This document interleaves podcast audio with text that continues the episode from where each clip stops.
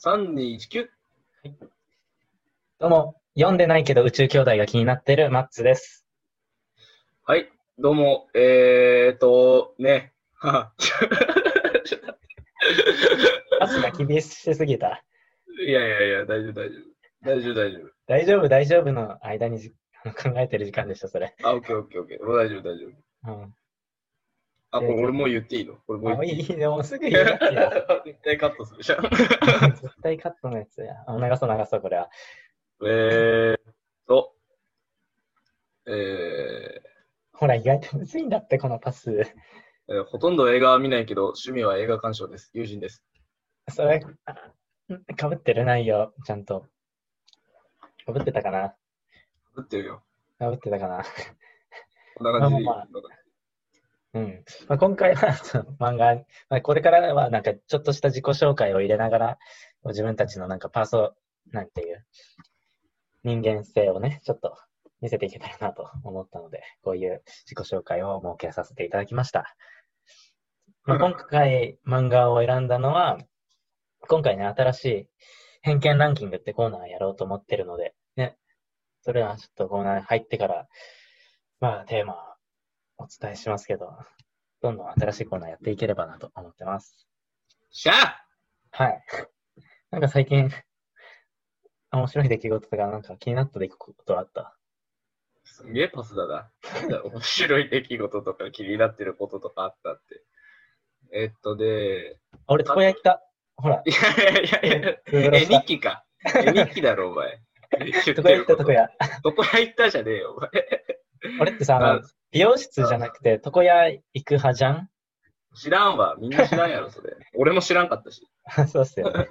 このジャンっていうやつ一番嫌いだわって思いながら過ごしてた高校時代だったんだけど、まあそれは置いといて、まあ床屋行って、なんかちょっとあったかい、なんか応援したくなるような、なんか会話ではないけど、なんかあったからちょっと言うわ。なんか俺床屋行ったら、あの、まあ結構混んでて、まあ街の床屋さんだから、まあそんな席数もないんだけど、二人同時にまあ切ってくれる場所があって、で、待ってる席っていうのが、1、2、3、まあ3個椅子、丸椅子が並んでて、で、4、5、6ってちょっと離れたところに4、5、6が置いてて、で、大体そこの6個に、あの、待ってる人は座って、順番待ちしてて、で、まあ順番的にも1、2、3って分かりやすく、あの、切ってる場所に近いようになってるから、大体順番通りにこう座っていくんだけど、で、俺行った時はもう6個埋まってて、あ、これどうしようかなと思ったら、1、2、3の3の近くに、もう一つなんか離れ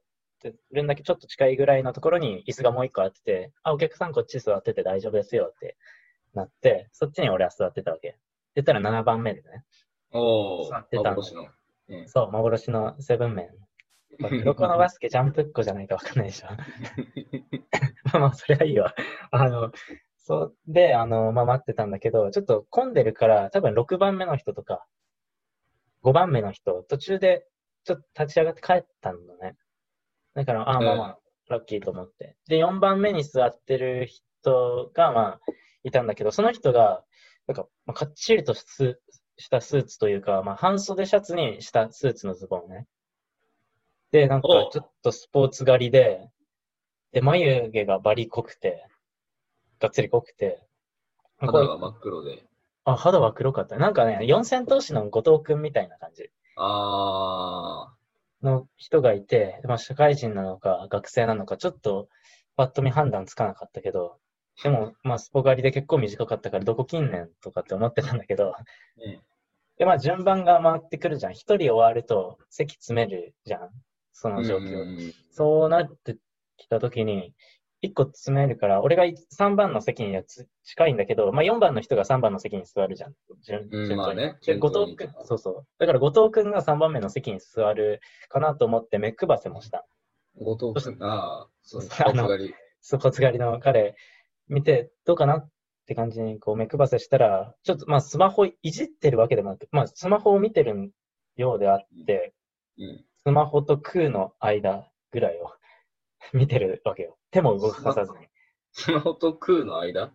うん。まあ、要するに空を見つめてるわけよ。ああ、空間をね。そう。空間を。怖いねそうそう。で、完全に俺はあなたを見てますよっていうぐらいの角度で見てるんだけど、どうかなって思って見てるんだけど、指も動かさず、もう一点見つめ、空の一点見つめしてるから、これはちょっと、次の人が、あの、来た時とか、次の人空いた時にもう一回目配せして詰めようかなと思ってね、一応集中してるようだからね。ああ、全集中してたんだ。そう、全集中。いいよ。全集中、空の呼吸してた。空の呼吸してた動きは全くなかったけどね。全集中、空の呼吸、なぎだけどね、もう完全に 動きないからもう。後藤くん行かないから。で、まあ、次の人、まあ、席空いて、うんで、それこそ、もう一個詰めなきゃいけないじゃん。まあ、幸い後ろからお客さん来てないから、まあいいかなとは思ったけど、でも、目配せしても全然だから、俺が普通に2番目の席に座って、で、うん後藤くんが、そしたらよようやく動いて、うんナギナギが解除されて、3番目の席に座ったの。だから、あーそううん。そう、これ良かったのかなみたいな感じで。で、そうなってくるともう床屋さんの店主さん、まあ、店員さんの方もさ、順番通りに俺を先に呼ぶわけじゃん、後藤くんじゃなく。ああ、そうやんな。うん。で、俺呼ばれて、はいってなって、ちょっと後藤くんの様子も伺ったけど、もうその時もう一回全集中、空の呼吸発動。そう、な発動してたの。のわかんないよ、もう何と戦ってんの？そう。で、どうかなって、俺も何と戦戦ってんだろうって思いながら、まあ、髪切ってもらえて、まあ、髪切ってもらって、まあ、順番通りに行けば、俺がこう、ちょうど、髪、シャンプー終わったあたりに、後藤くんのカットが始まるわけよ。あ、てか、カットが始まってて、もうだいぶ進んでたんだけど、始まって、あ、どういう注文するんだろうって見てたら、横、がっつり、あの、バリカンでやってください。多分ね、もうほんと、青いぐらいの、お1ミリとかー。3ミリとかのレベルね。あ、横行くねって思って。あのー言ったら、頭の形にもよるんだけどさ、頭ってこうカーブしてるじゃん、カーブ。ちょっとうん、カーブしてるじゃん。で、あのーカーブが強めになる部分ってあるじゃん。なんというか、横の部分。頭頂部に向かってね。頭頂部に向かって。そうそうそう。そこまでがっつり青、青狩りというか。あ、後藤君攻めるな。うん。さすが。視察隊だからね。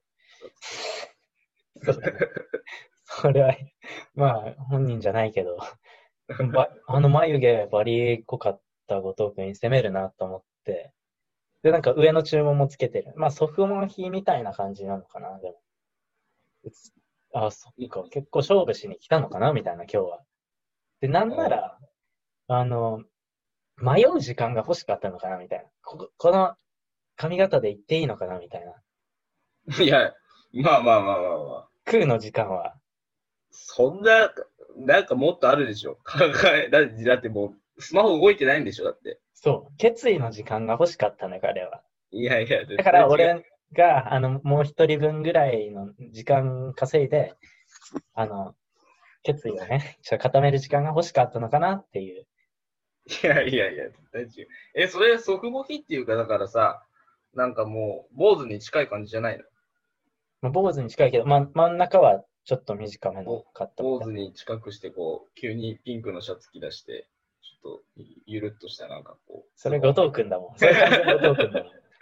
横から前歯出てる、なんか、長身の大学生みたいな子出てこなかった。出てこなかった。胸バーンって叩かなかったわ。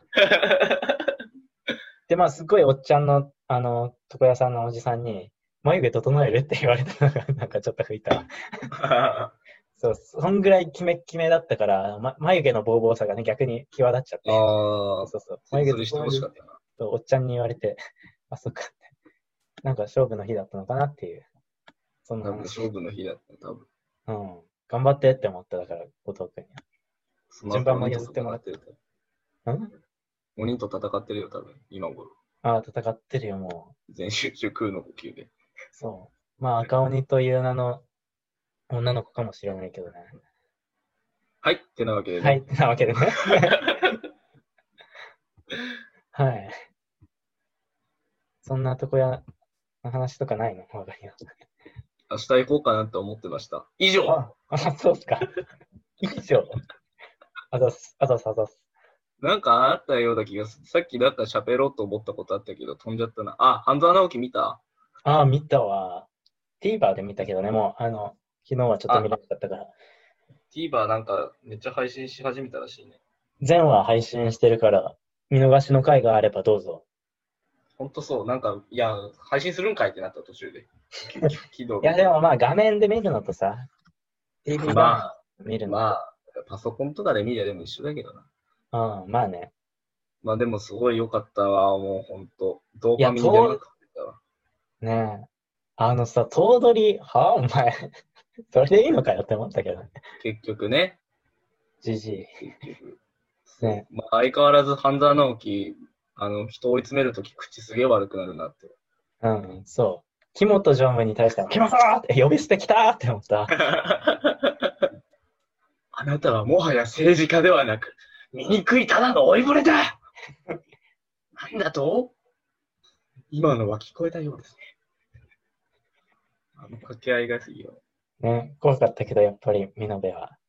土下座させるし、させようとするシーンすげえ笑っちゃったけどな。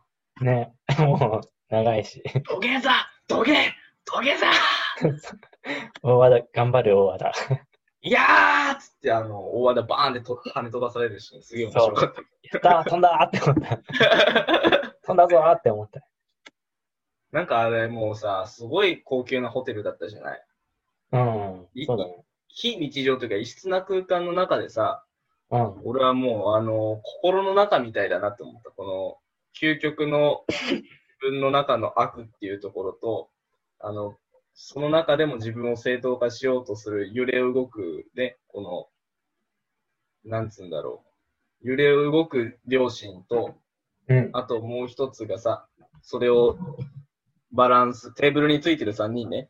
で、そのバランスをとって結局物事を判断する、まあ、頭取がいてさ。うん、で、結局、半沢直樹はそのテーブルの外にいる。結局そこで、その中にもある両親を超えた自分の中にある正義感みたいなものが最後こう、潰されそうになるのが最後やっぱり結局、まああ、あの、ディズディズニーとかでもあった脳内でいろんな正義とかまあ、悪魔とか天使がこう、うん。いろんな感情が戦うシーンのようだったっていう。そうそうそう。うん。まあ、わかるわ、なんかちょっと。3人まとめて1000倍返しだけど。そうだね。まあでも大和田も正直多分さ、半沢に仕事一緒にしたいんだなって思うとなんか、だってぶっちゃけさ、土下座せずに半沢が普通に白切ったらさ、まあ今もそうだまあ、けど、首切られ出て向するだけなの。そうそうそうそう。大和田にとって今までの大和田だったらそれがね、結構目指してたところだけど、わあえてあそこで土下座めっちゃ一生懸命させようとしたのは結局、本当は一緒に仕事がしたいというか、まあいろんな思惑があるだろうけど、なるほどね。うん、めっちゃ泣いてたし。ね。それは自分の保身のため以外のね、感情がありあると思うよね。大和田さん。そう。虫の人も。頭取は、セリフが少なすぎてちょっとアホっぽく見えるんだけど。わかった 長州力みたいなね。キラーワードだけ言う長州力みたいな。めちゃめちゃずっとか沈黙して大事なところで、なんかみんなに押し流されて 承諾しちゃうめちゃくちゃアホなトップみたいにしか見えなかったんだけどね。確かにね。こえ、話聞いてる？なんか合図してないから。え、一番の老いぼれ北王子金やみたいな。なんか、踊りみたいな。わかったしか、あんまり印象に残るセリフがそれしかない。確かに。まあまあ、来週最終回か。寂しくない夏が終わるね。夏が終わったって感じするね。ね、半沢が終わって夏が終わる感じだね。まあ、そうですね。まあそんなとこでいきますか。本編の方。本編の方。そう。まあ今日は新しいコーナー偏見ランキングやっていくので、あれ？四字熟語やんないの？結局。四字熟語もやるよ。なるほど。四字熟語はやろうぜ、毎回。行ってきますか。第、第何回だ？第4回。商談。商談？ちょうど。あ、商談、あ、そうそう、それや。いつもそう。いつもそなんだっけな、みたいな。あなたいつもそう。第4回衝動男児ラジオ、スタートです。てい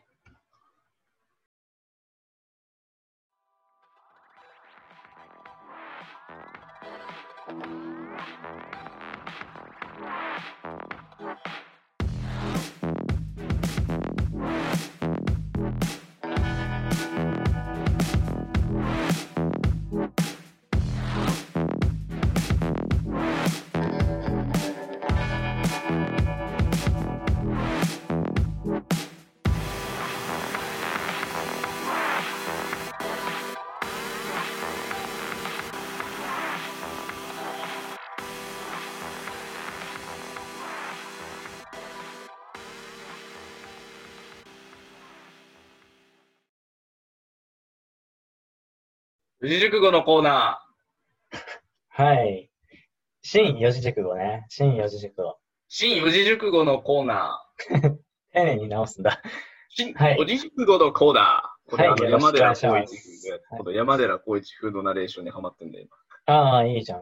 ちょっとモノマネ披露はちょいちょいしてってくださいよ。アイデンティティだから、君の。今。いや、もっとある、もっとある。もう歌とモノマネの人だもんね、完全に。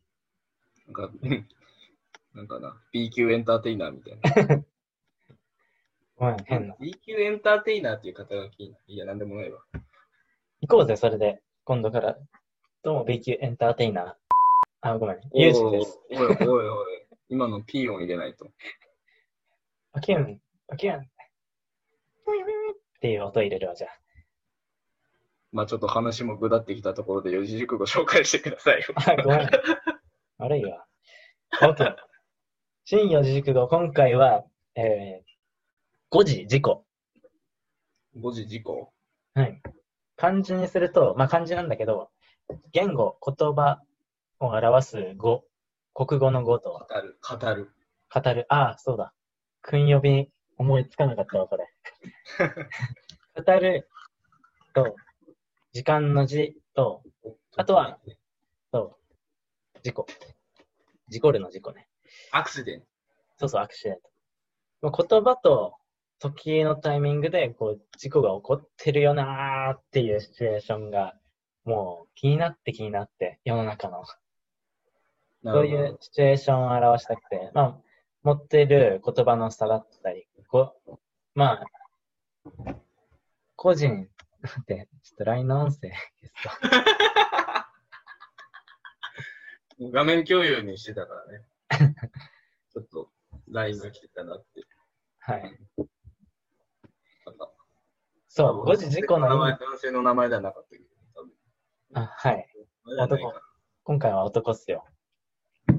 今回は誤字事故っすよ。男っすよじゃなくて。えっとまあ、持っている、まあ、A さんと B さんがいるわけじゃん。うん。A さんの持ってるボキャブラリーと B さんの持ってるボキャブラリーの差って絶対あるわけじゃん。あとはまあ、あとはタイミングとかの違いで会話がなんか噛み合わなかったり、あとは意図してない、こう、ダジャレとか起きるじゃん。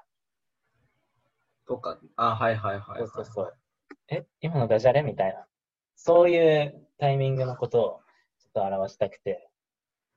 これ結構もう最近もあったんだけどさ、あの、上司の人と、あとは、まあ、俺の先輩の人、まあ、どっちもまあ上司であり先輩なんだろうけど、確かに。まあ、仮に、じゃあ A さん、上司の A さんと、えーっと、一個先輩の Z さんにしとくか。AZ? えーっと、味 Z だね。そう、ちょっと A、B だとつまんないから。えーっと、えーっと Z さんで、A さん、あ Z さんが、まあ、お盆休みの前だったのかな。ああ。Z さんがまあ帰り際に、まあもちろん A さんにさ、あの、挨拶していくわけじゃん、帰り際にね。ではまあ、お先に失礼します、みたいな感じで。で帰り際に、で、A 先輩は、あの、Z さんにあの、連休はこう、人混みとか気をつけろよ、みたいな。またなんかコロナとかが広がってるみたいだからな、みたいな感じで言って、それ言ったのが A? そうそうそう、上司の A さん。うん。で、まあ、Z さんは、あありがとうございます、みたいな。うん。ありがとうございます。で、まあ結構コロナもあれだから、脳密でじゃあ、なんとかさん、お疲れ様です。みたいな。え？待って待って、みたいな。脳、脳密で？みたいになったわけよ。え脳密え？みたいになって、A さんとか、まあ、周りから聞いてる人は、あの、恋で密濃密濃密ね。ああ濃密。そう、濃密、え、なんで濃密みたいになったんだけど、実はあの、Z さん、あの、帰国子女で、あそう、いちいちあの、ルー大芝の言葉じゃないけど、ちょっと 英語があ。入るのね。あだから、脳は、ギャザーしちゃうんだね。そう出ちゃう、出ちゃう。脳は NO のね、脳。イエス、ノーの脳に、で、密だから、密になんないようにしますみたいなニュアンスで、脳密で、みたいな感じで、お疲れ様でしたって、もう行こうとするわけ。ああ、待て待て待て、みたいな。いや、あ、濃密か、あ、濃密か、あー、みたいな変な空気流れて、っていう。めちゃくちゃ面と向かって反抗してるやつみたいになってるもん。そうだね。しかも帰ろうとするから、ガンガン。本人気づいてないから。いや、事故ってるなーって。けて、濃密で行きますって言ってくるんですよ。そうそうそうそう。こいつ頭おかしいんかなみたいな。あ、事故ってます、事故ってますってもう、俺もう言っちゃったしね、そこで。あ先輩あ、帰らないでって、事故ってます、事故ってますって。すごいな。そう、そういうことあるなーって思って。いや、事故った本人としてはもうすごい恥ずかしいだろまあ、これいわゆるだから言葉で起きちゃう事故ね。うな。そうそうそうそう。簡単にざっくり言えば。簡単ざっくり言えばそう。そういうのないんすかね。あるっちゃあんだよな。記憶はしてないけどさ、なんかあるよね。わかるわかる。結構テレビとかでも、それが逆にあの、意図してないお笑いになったり、はいはいはいはい。跳ねたりするよね、そういうシーンが。跳ねこれまあ、あの、となんだっけ、俺ドキュメンタリーを大学時代にこう、バーっと見てて、うん。その何回目かの回で、あの、ケンコバと、タムケンと、陣内智則、ああ。まあ、ザコ師匠とかもいたんだけど、あの、同期の、同じ時期にあの、吉本に入った同期メンバーがいて、でもそこのくだりとかも結構面白かったんだけど、その中であの、まあ、ドキュメンタリーって、ドキュメンタルか。ドキュメンタルってさ、自分は笑わないで、何もおかしいの。いやいやいや、ドキュメンタリー、ちょっと噛みがち、噛みがちだな。噛みがちだね。言葉の教室行ってたもんな、小学校の頃。そうなんだ。知らねえよ。その話はまたするわ。うんあの、ドキュメンタルで、あのドキュメンタルの、まあ、コンセプトというかなんかルールとして、自分は笑わないで他人を笑かす。い笑っちゃったらだって罰金だもんね。や、バッ退場か。退場か。退場。で、その参加資格は、あの、一人100万持ってって、参加して、で、勝った一人だけが1000万総取りみたいな。そういう企画なんだけど、でその中で、やっぱいろいろ仕込みしていくんだよね、芸人さんたちも。ただ喋りとかだけじゃなく、こも、なんかちょっとした小道具なんかを持っていくんだけど、うんで、なんか、タムケンがブラジリアンワックス持ってきて、うん。誰かにやらせるとか、で、自分でやって、痛いのを見せて、相手を笑かそうみたいなね、こう、感じでブラジリアンワックス持ってきて、で、あの、鼻毛抜くやつね。あのー、固めてバーンってやるやつでしょ？そうそう。あの、ドロドロに一回温めて溶かして、それを、あの、鼻とかに詰めて、で、固まった時に一緒に引っ張るみたいな。思いっきし引っ張って、一気に毛を抜くような。は言ったそうだなと思ってたんだけど、で、タムケンが、陣内に、あ、ブラジリアンワックスって陣わかるみたいな感じで言って、で、陣内が、え、知らんわ、みたいな。タムケンが、本体をチンして溶かして、毛に乗せといて、で、固まるの待つんよ、みたいなことを言って、で、陣内が、ああ、海苔か。って言って、あの、ケンコバが、海苔か？でタムケンも海苔か？みたいな。で、陣内、やっとそこで気づいて、ああ、海苔か。なるほど。とか言うわけ。全然気づいてないのがもう、それは、なんか、退場者出たの？退場者出なかった。あこれあ。よくみんな耐えたなって思った。こんな事故。完全に、ああ、海苔か。だから、ブラジリアンワックスのノリって言ったわけでしょ？そうそう海苔のことをね。そう、あ、海苔のことかっていうの。海苔か。海苔か？海苔か？海苔か？って、なんか、みんなが、海苔か？海苔か？ってなったのがすごい 笑けて。あの、それも誤字事故っすね、誤字事故。うん。ちょっとそんなのが気になってるんで。世の中の誤字事故は、ちょっと変な空気流れるけど、俺的には微笑ましくて大好きなシーンですっていう。プライスレス。そうです。はい、紹介したかったんですよ、この四字熟語。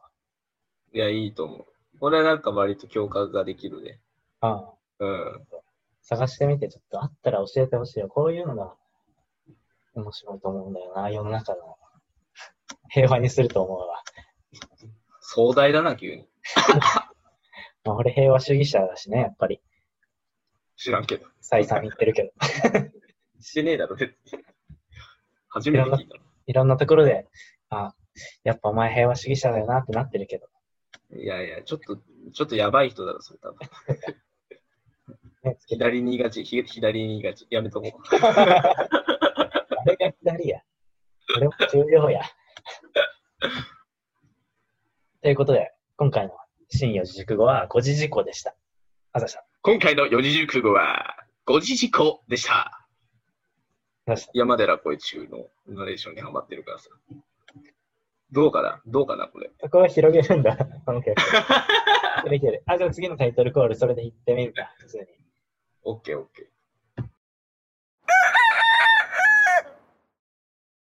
続きまして、偏見ランキングのコーナいやーい、いやーい、ー。いいじゃん。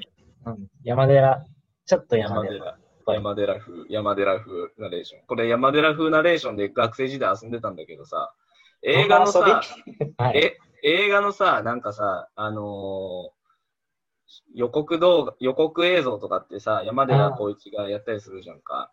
はいだか、ら、あのー後輩とかが、なんか、その、YouTube で見つけてきた適当な壮大な音源とかを流すのよ。お BGM みたいな。うん。そうフリー BGM みたいな。そうそうそうそう。で、それがなんか映画の予告映像で流れそうな、あのー BGM だったから、あの、俺がアドリブで、あの、適当にその BGM に合う映画予告をひたすら喋って、最後キャスティングまで発表するっていう遊びをずっとやったことが。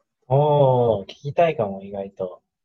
まあ、また今度やるよ、じゃうん、音源探してくるわ。なんか、あ。てててれれててれれててれれててれんみたいなね。あおい、ち全然違うの？全 然いやいやいや、そうだけど。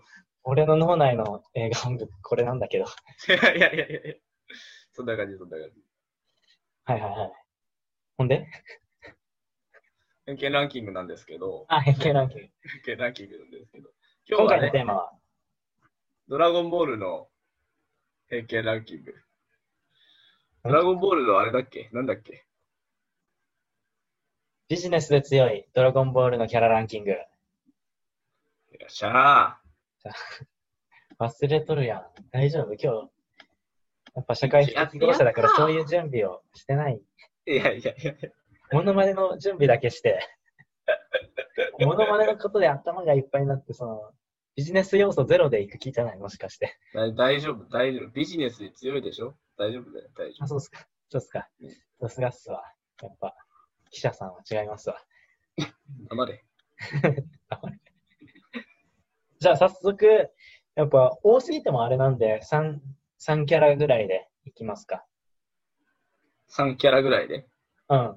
まあうん今回の、えーっと、まあランキングの内容だと、まあドラゴンボールに出てくるキャラが、まあ大体100キャラぐらいとかあるのか多100キ分あんじゃない？なうん。まあドラゴンボールシリーズとして、一応、まあ最近のは知らないから俺、最近のは入ってないけどね。ビルス様とかね。あそれは入ってないんだけど、まあ大体まあ100キャラの中から、ちょっと3キャラずつ、一人一人が3キャラずつ選んできて、でどういう基準で選んだかっていうと、まあビジネスの中で、お仕事する中で、なんか、まあ手本になるかもしれないとか、あとは、なんだろうね、まあスキル高いとか、見習いたいとか、こいつは強そうだなみたいな。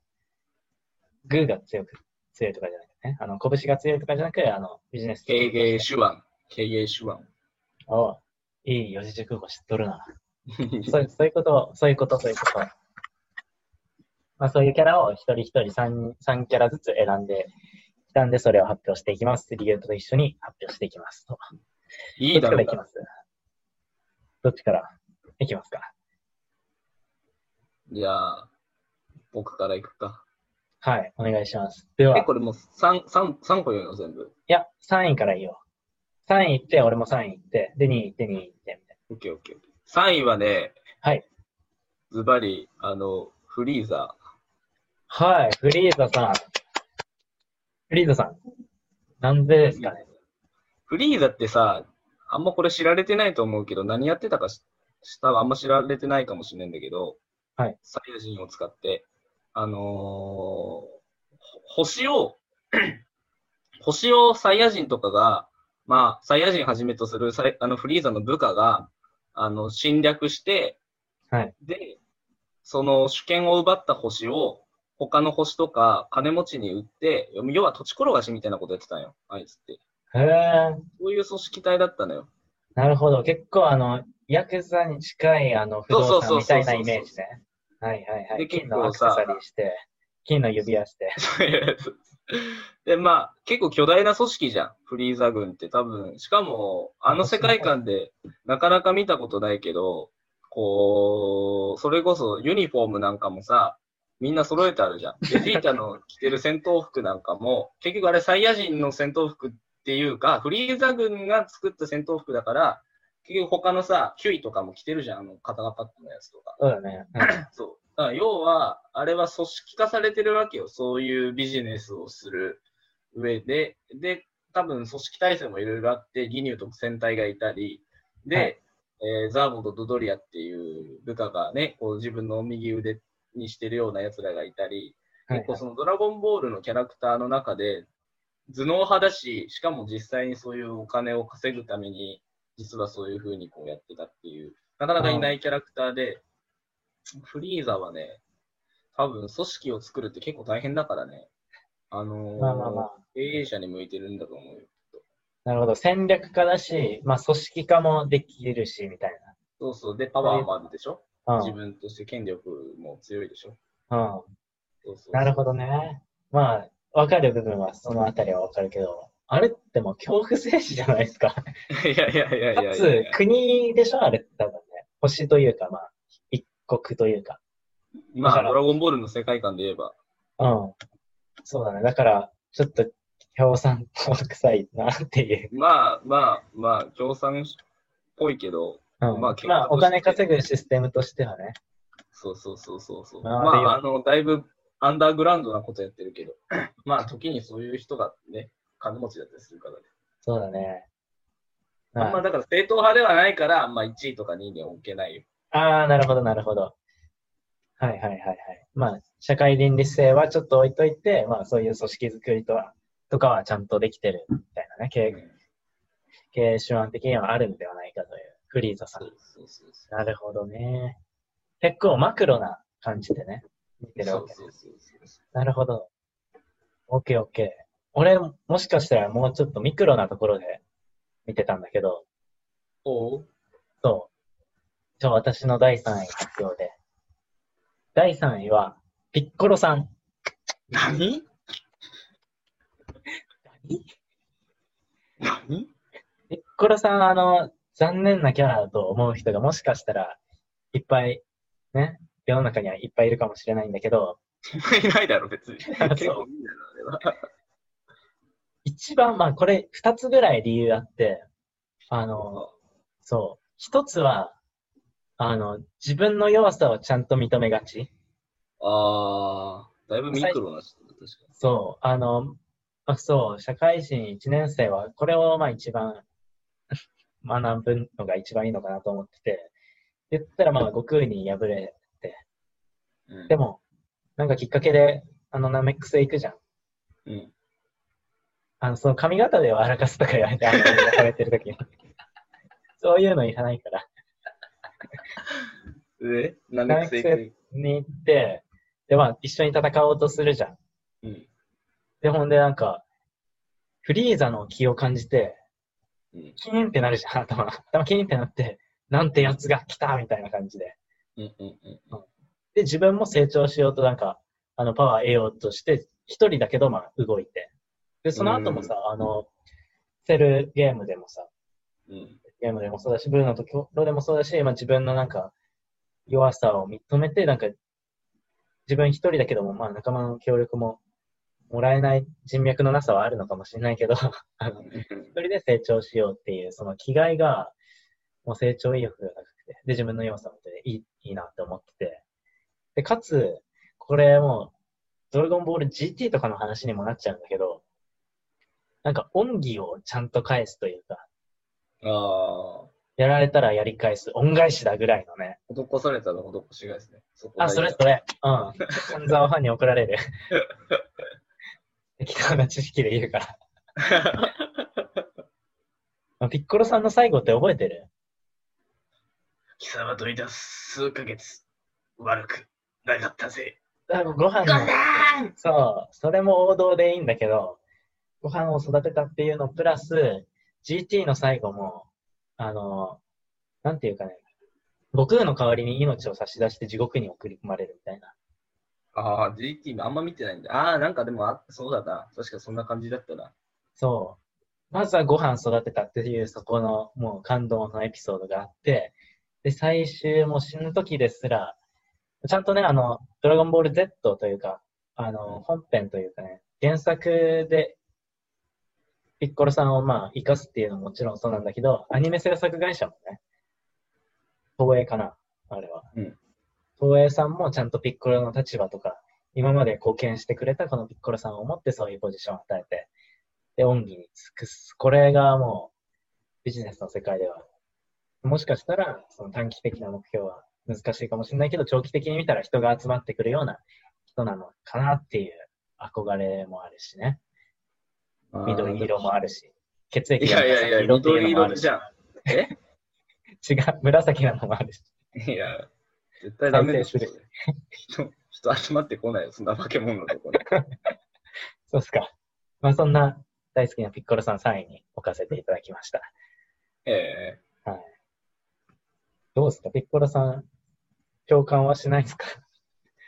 いや、多少はね、ただで、あの、ビジネスにおいては、やっぱある程度こう、欲が大事だからさ。ああ、まあまあまあ。でもまあ成長意欲はあるんだよね。ああ、まあ確かに。うんちょっと専任的なとこがあるからな、ピッコロさんは。どういうこと？専門的な？ん？こう、世俗とは、なんて修行僧みたいなとこがあるから。ああ、そうだね。一うん人でなんか受注して、なんか一人で、あの、何作る、お金も集めるようなシステム、自分でできるならいいけどね。組織化するとかは結構大変そう。うん。個人事業主感があるね、確かに。そうそうそうそうそう。うん。腕入る薬とか売ってそう。でも、あれ、ピッコロさんしか作れないらしいですよ。この業界もうブルーオーシャンじゃないですか、みたいな感じ。まあ人はやらないかもしれないけど、まあ一人で勝手に新しいシステムを作るっていうことはできるのかなと思うね。彼なら。いるもんね、ホームページ制作会社も一人とか二人とかね。システム。え？ああ、はいはいはい。うんまああと、ピッコロはちょっと若干社会不適合者感があるんだよな。あの、ど悟空と。いやいやいや、二人で、だ知らないかもしれないけど、アニメオリジナルだけど、はいピッコロと悟空があの免許取りに行く話とかあるんだけど、何そのハートフルな話は。知らないんだ。あのねピッコロがあの、ツバついたあのキャップのさ、あうんキャップ帽をかぶって、あの、角隠すために。ああ、かわいい。で、あの、二人とも私服頑張って着るんだけど、全然もうミスマッチでさ、うん。ピッコロとか何、どういうコンセプトの服装なんだろうみたいな服装で。で、ピッコロって昔ピッコロ大魔王で世の中を怖がらせてるから、あの、偽名を使うんだよね。マジュニアっていう。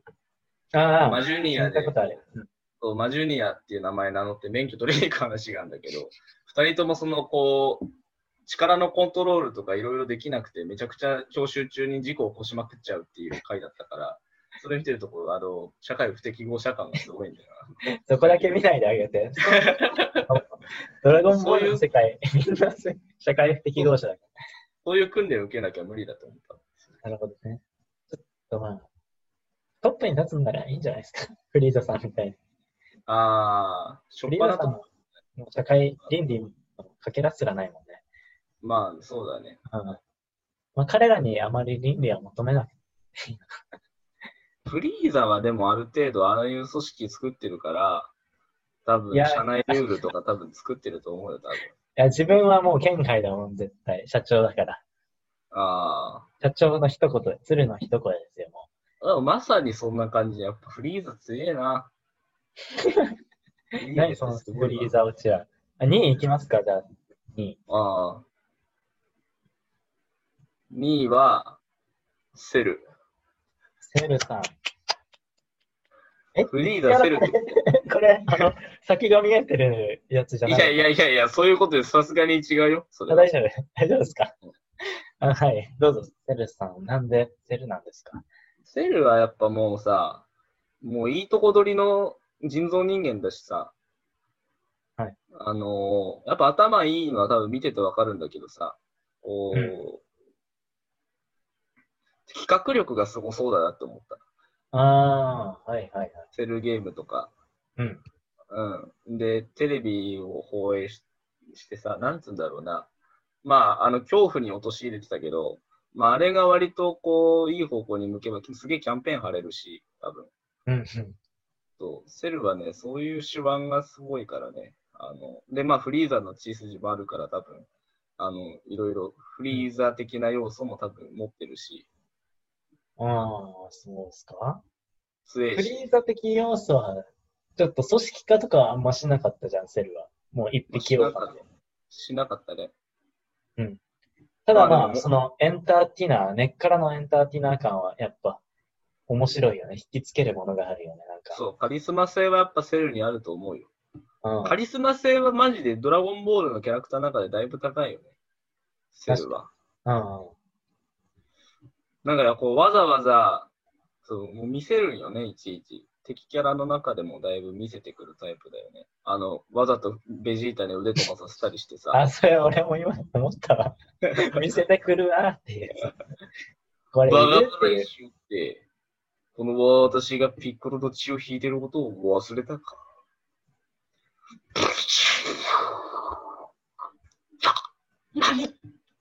これでベジータはもう繊維喪失したから。そうだね。ああいう見せ方が大事なんですよ。結局戦略においては。うん。確かに取ったわけだけど。やっぱせ期待させて落とすっていうね。それも心理作戦ですらあるよね、もまあ、フリーザとだからセルがね、ビジネスで争ったとしたら結局多分トップはセルに変わられると思う。ああ、なるほどね。カリスマがね、力技で。持ってかれるじゃん。ギニュー特戦隊も、あーあっち行こうみたいいや、まあ絶対そうだって魅力的だもん、セルの方が。な。うん。組織が作れるかどうかはちょっとね、もう好き勝手動きたいから、ブレーンがつけばいいんだろうね。ビジネスをやりますってなったら、うん。この世界ではパワーじゃなくてビジネスですってなったら、セルの方がなんか一枚上手をいきそうなイメージあるけまあそうだね。ど。うん。またピんか、じゃないけど、個人事業主としてなんか一人でね、やれるんじゃない？で、まあいい側近がつけば、なんかチームも作れるみたいそうそうそうそうそうそうそう。だってピッコロの血も入ってるよ。な。そうだね。確かに。強いな、そう考えると確かにな。めちゃくちゃ強いから、セル。強いは強いけどね。なるほど。わかりました。じゃあ、俺の第2位いきますか。第2位は、ギニューさんです。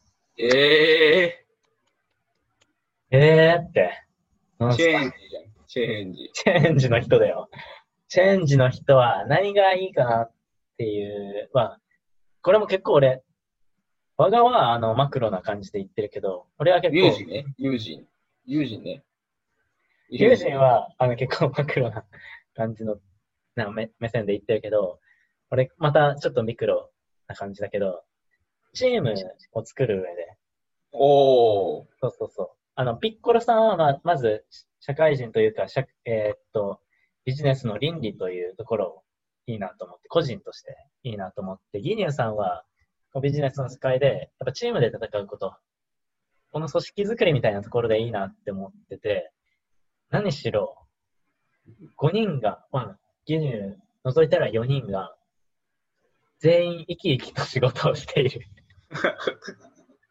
あんなチームはないよね。いや、多分個人個人個性が強すぎるは強すぎるわけじゃん。うん。特殊能力あり、あと全員が笑いを取ろうとするし。そう。ジース、ジースが、あ、ギニューがさ、悟空に、さて、可愛がってやるぞ、みたいなシーンでさ、ジースが、いや、可愛がってやるとは、みたいな、なんかさ、文面通りのさ、言葉の意味で喋ってさ、いや、そういうことは言ってない、みたいな、なんか、何それみたいなくだりあるんだけど、なんかそういうのも含めて、なんか、ちゃんとチームの一人一人のこと見てるし、全員が動きやすい、生き生きとして戦っている。こういうチームを作れたらいいな。しかもなんか、ある意味、フリーザ様に浸水してるわけじゃん。うん。会社の中でこれが一番結構力になるというか、自分の会社の商品が一番売れると思ってて、自分の会社はしっかり強いと信じきって、まあ、戦っているわけだから、そういう営業マンには勝てないし、チームもちゃんとマネジメントするし、いいリーダーかなと思ってる。でもそんなこと言ったら結局そのギーニョが浸水してるのはフリーザだけどね。うん。結局そのでクリーザは、あの、まあ、やばいトップではあるけども、まあ、カリスマ性もあって、まあ、ギニューが申請したっていう、まあ、一つ見方はあるけど、例えばセルとか、あとはベジータとかが、まあ、トップになった場合でも、同じような働きは、ギニューはしてくれるんじゃないかなって思ってて、まあベジータにつく可能性だってなくはなかったわけじゃん。まあまあまあ。言ったらそのセルに付け替わった場合、セルにも申請して、でも同じパフォーマンスはしてくれるわけじゃん、ギニューさんたちは。ああ。そう、そういう長所はやっぱいいなと思って。でも唯一短所を挙げるとしたら、己を過信しすぎてることかな、やっぱり。みんなそうだけどね、ドラゴンボールの世界みんな自分のこと過信してるから。いや、でもまあ、過信微妙だけどな。なんか、うん小ずるさもあるね。まあなんかその、フォローしちゃうけど、ギニューは結局悟空にはか勝てないっていうことを、あ、そうだね。で体を、まあ結局それがあだとはなった部分もあったけどね。あの、体の使い方がうまいこといかなかったから。うん。そう、ある程度、あ、無理だと思ったら、こう、脱出する。そうそうそうそうそうそうそう。それも、ある意味必要な選択ではあるしね。最初の生きり方はもう、可愛かったけどな。みんな生きるのが可愛い、すごい。敵キャラで。あ、生きってきてるこれは、フラグ立ててるっていう。みんな生きるからな、ドラゴンボールは。ベジータとかすごいからな。そうだね。週貴様がその完全体とやらになるまで待っててやるって言って、ボッコボコにされるからな。完全体にさせて。そう、それも可愛い。ベジータ一番可愛いよな。ベジータ？違うな。俺はスーパーベジータだ。ダセーダセー口が裂けても言えねえわ。どんだけ強くても口がさ裂けても言えないやん。スーパー友人。スーパー友人。なんか、資格取ったらスーパー友人って言い始めていいよ。いやいやいや、待って言わない。言わない。付き合うときはスーパー友人になって帰ってきてほしいわ。絶対いい。絶対言わない。OK、ありがとう。じゃあ、ここで、番外編行きましょう、番外編。ああ。番外編って、どんなやつ？こう、3人、上位3位には、こう、決して入らないけど、まあ、こいつのここは突出していいよな、みたいな。ああ。あれば、うん。まあ、ミ正直スターサタン。ミスターサタン。ああ、はいはい。まあ、これは確かに言うまでもないかもしれない。あの、カリスマ性というか、地球人からの評価は一番高いからね。あの、なんていうんだろう。結局、見せ方がうまいというか。うんまあ、まあ、ビジネスマンかっつったら気はいいけど、なんていうか、自分で経営するのは危な、危なっかしさもちょっと感じるけど、なんかいいパートナーがいれば、あの人はね、まあシンプルに、じ実実際金持ちだろうし、ヒーローだからさ。そうだね。うん。金はある。あと、なんだかんだ、こう、いろんな人に取り入るのがうまかったりもするよ。ああの魔人ブーに取り入ったり。そうだね。結局、サタンのおかげで、魔人ブー、こっち仲間側に最終的になるわけだしね。ドラゴンボールで、本当ちゃんとあれ、最後、悟空が魔人ブーに勝てたのは、本当ミスター・サタンがいなきゃ終わってたからね。確かに確かに。あんな地球人からの信頼を得てるっていうのも、まあ、すごい。まあ、なんかこう、描かれ方としてかなりこう、ちょっと小ずるい、ね、なんか、モブキャラとして描かれてはいるけど、実際あそこまでね、サタンが言うんだったらつって地球人みんな手挙げるって多分相当多分、ね、しっかり間近で見たら多分すごいエピソードがあった時間で見たら。間近で見たら格闘家としても。もうみんなズバ抜けちゃってるから、それはちっちゃく見えるけどさ。まあそうだね。意味わかんない。元気玉のシーンだよね。あの、みんなが手を挙げて協力して、で、悟空に元気玉を集めるために、サタンが、あの、呼びかけるんで広告塔になって。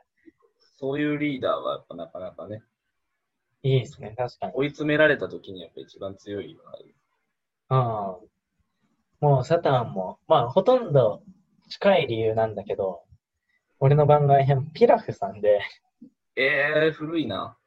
古いな。あの、結局、なんか、コンあ、トリオでやってるじゃないですか。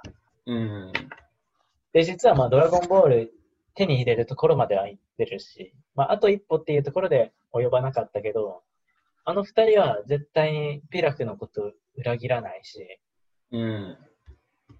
でも、かつあの読者も絶対ピラフのことって嫌いにならないじゃん。まあ確かにね。フリーザーのカリスマ性もわかるんだけど、なんかみんな憎めないんだけど、ピラフはもはや可愛さすらある、この憎めなさ。あで、これアニメかな？なんか、最近のドラゴンボールあるじゃん。ドラゴンボールスーパー？あ、うん。とかでも、ちらっと出てたシーンを俺たまたま見たんだけど、あの、おじいちゃんおばあちゃんになってんだよね。あの、彼はあ年取るから。おじいちゃんおばあちゃんになってもう3人でドラゴンボール探してるのを見て、もうほんと泣けてきちゃって。あ。なんか、ね、そう。なんか、あるべき高齢者の姿みたいなね。生涯で。そう、夢は追い求めてるんだよ、おじいさんなんか。かつ、その二人から、まあ絶対裏切らないパートナーを持ったっていう姿は、まあなかなかないかもしれないよねっていうことで、ピラフさん、憎めないキャラとしても、ピラフさんを番外編に。まあ、ビジネスのシーンではない、あんまり使えないやつかもしれないけど、うん。まあ、前世紀のドラゴンボールあと一歩までっていうのは、そんそれにね、やっぱ取り憑かれちゃうっていうのが、この世のなんか縮図、縮図みたいな、祝辞。それ、縮図かなって。逃さないよ。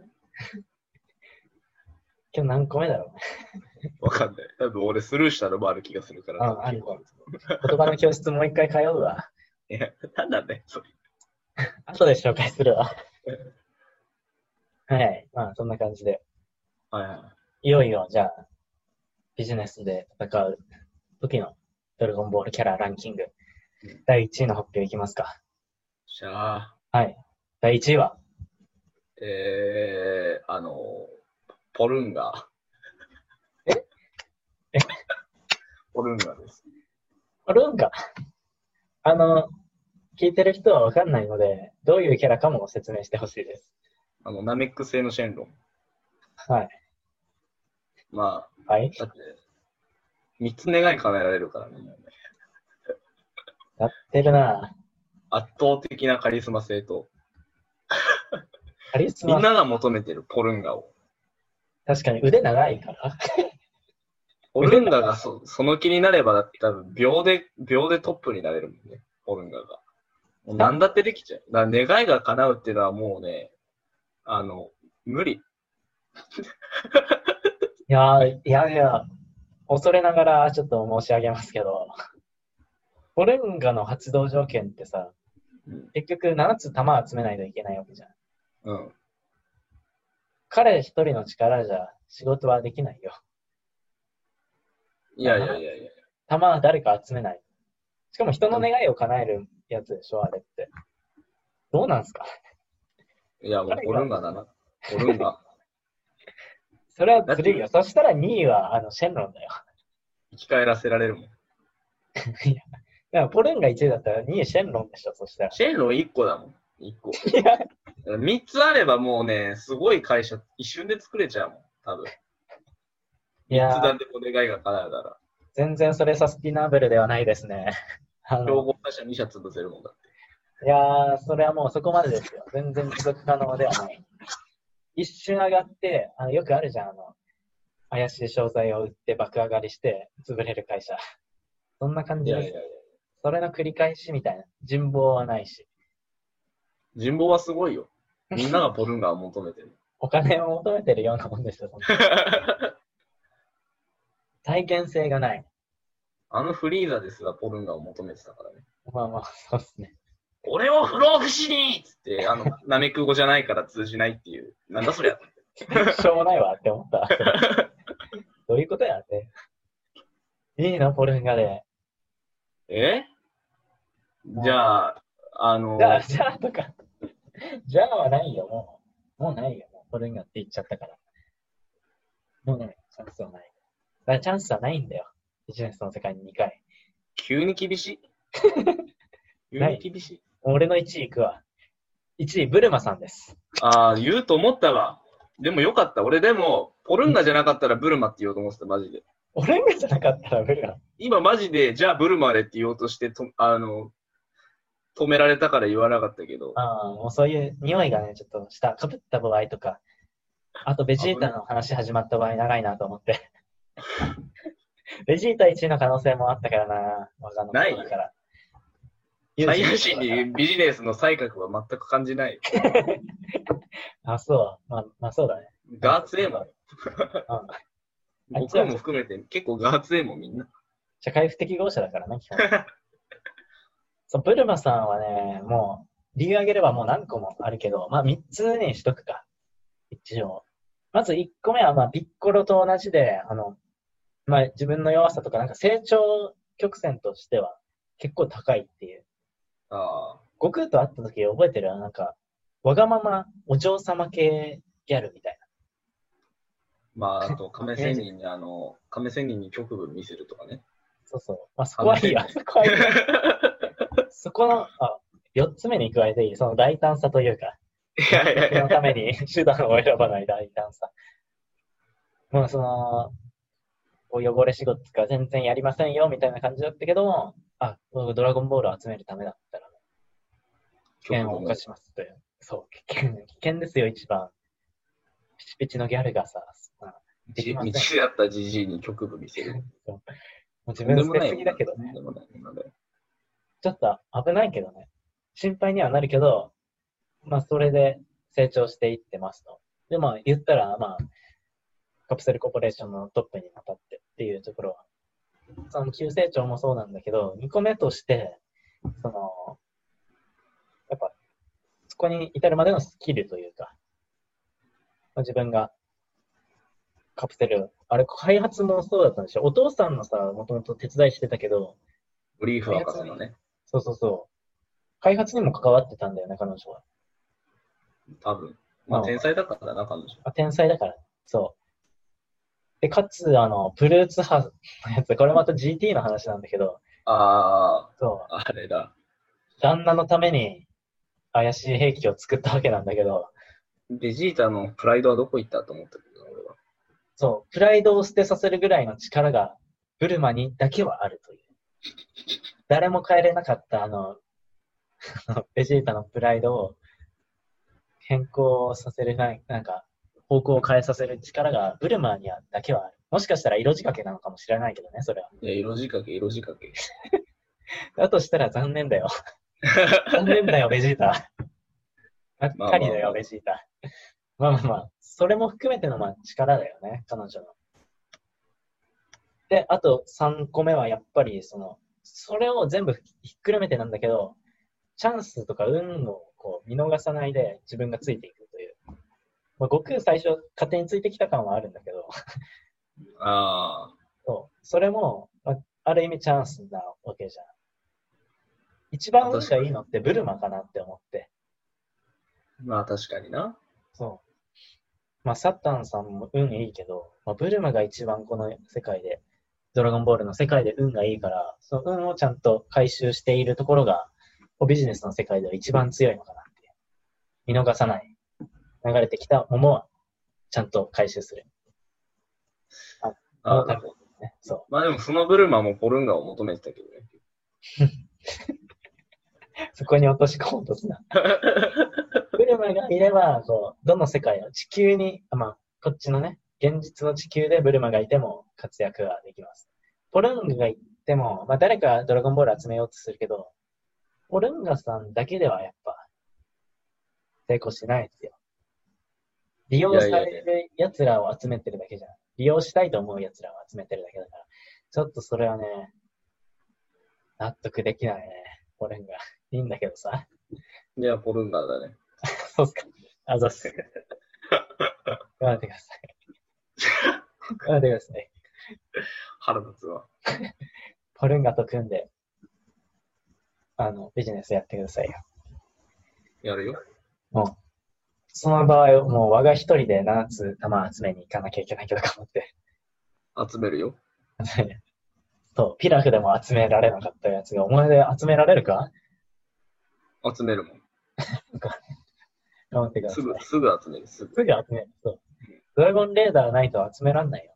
ね、有給3日ぐらい取って集める。レーダー注文せな。それもブルマさんがいないと。いや、俺が作る、俺が作る。あ、そそうっすか。この文系が、文系ができるのか。そういう時やっぱ理系はいいよねって。理系はものづくりで、それはいいなと思ったよね。最近。知らねえよ。市場価値が高い、理系は。やっぱり。まあまあまあまあ。まあそんなことで、第1位はポルンガさんとブルマさんでした。ねいいの？いや、まあ OK ですけど。今度ね、なんか別のランキング作りますか。そうだ、そうだね。なんか気になる、なんかテーマとかある？こういうテーマについて。ええー。ヴァンパイアランキングでもいい。一番強いヴァンパイアランキヴァンパイアランキング？とは？ング。どういうあれこ、まあ、でもほら、いろんな漫画出てくんじゃん、ヴァンパイア。と確かに。まあそんなに俺漫画読んでないからあれだけど、あれとかヘルシングとかね。ヘルシング、誰かがめっちゃ好きだった記憶あんだよな。誰だっけな忘れたけど。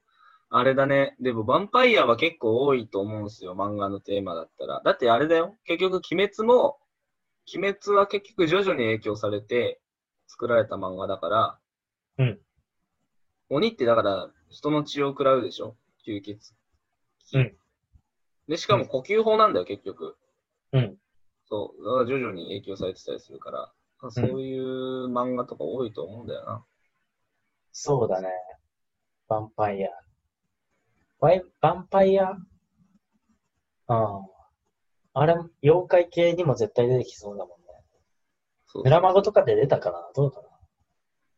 ドラゴンボールにも多分いるんじゃない？ヴァンパイア系のなんか、キャラクターとかいドラゴンたよね。ボールで、お前がすぐ思いつかなかったらいないんだよね。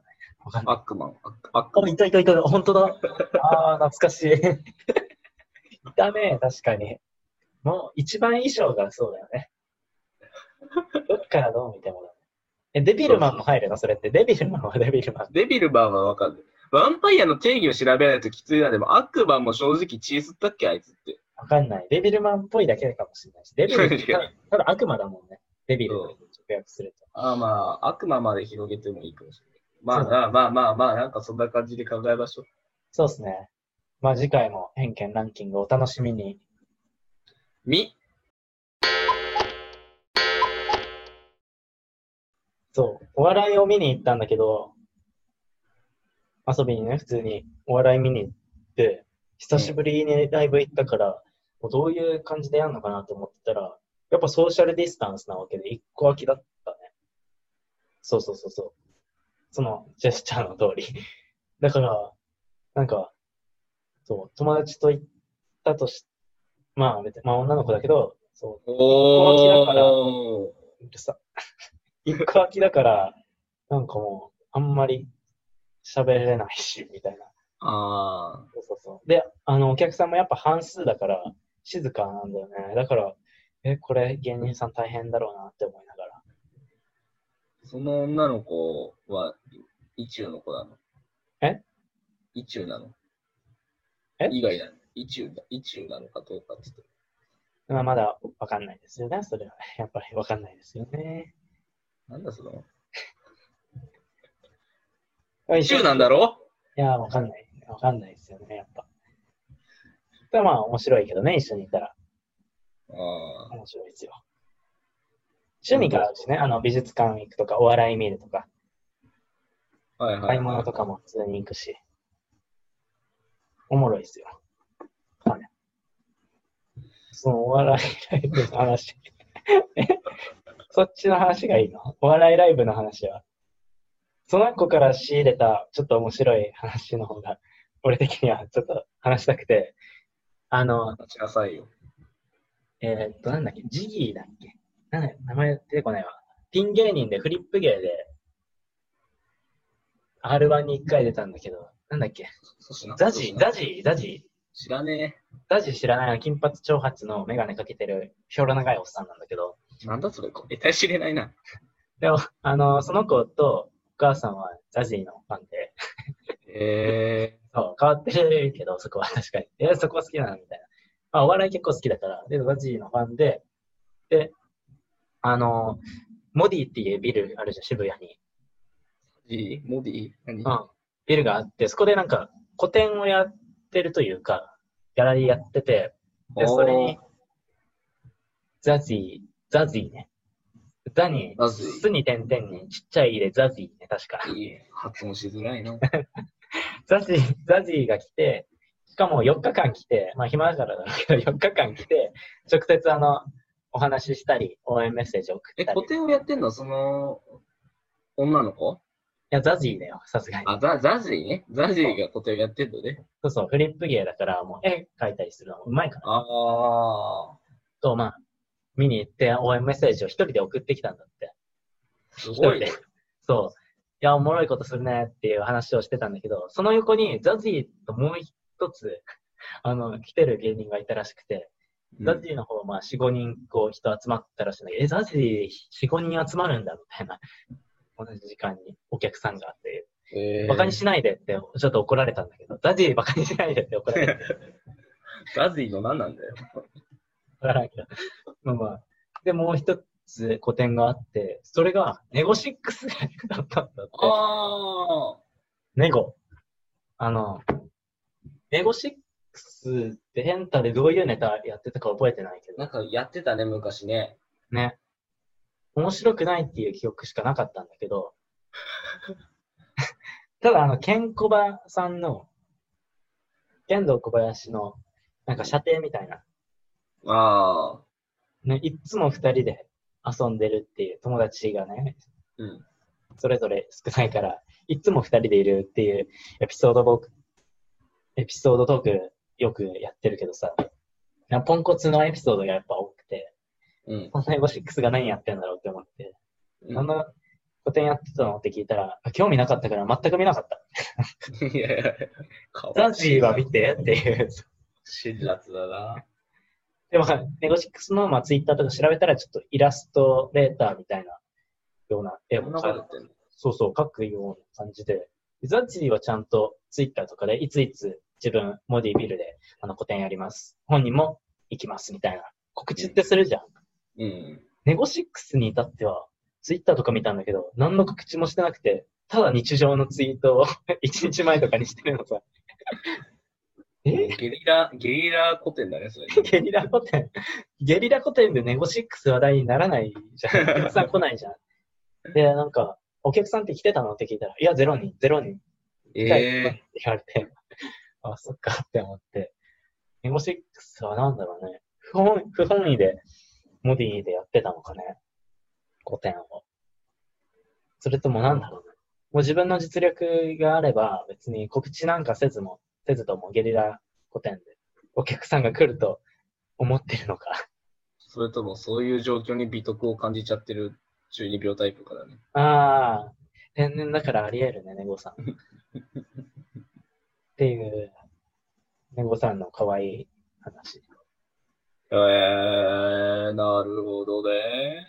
そう。そう。だからほん、明日、明日、まあ今日が収録してる今日が火曜日21日で、明日22で、まあ連休なんだけど、明日別の用事でもう一回渋谷行くことあるから、ちょっと、ネゴさんいるから。まあザジーもそうだけど、ネゴさんいるからチェックする。で、あの、お客さんにはなりたくないから、あの、お客さん0人でも遠くで見てくるわ。いやいや、いたるよ、それで。声かけないで、ちょっと遠くで見守るわ。今週はネゴさんとドラゴンボールの回だったけど、いやいや、そんな、そんな回、そんな割いてないだろうね、もうさん。そうっすか。まあ、引き続き、お笑いとドラゴンボール応援してって。そうっすね。そうっすね。来週もなんか、ユージン君もなんかあったら教えてくださいよ。あ、教えますよ。そう、もうみんなオフレコだからラジオでね、話せないよ。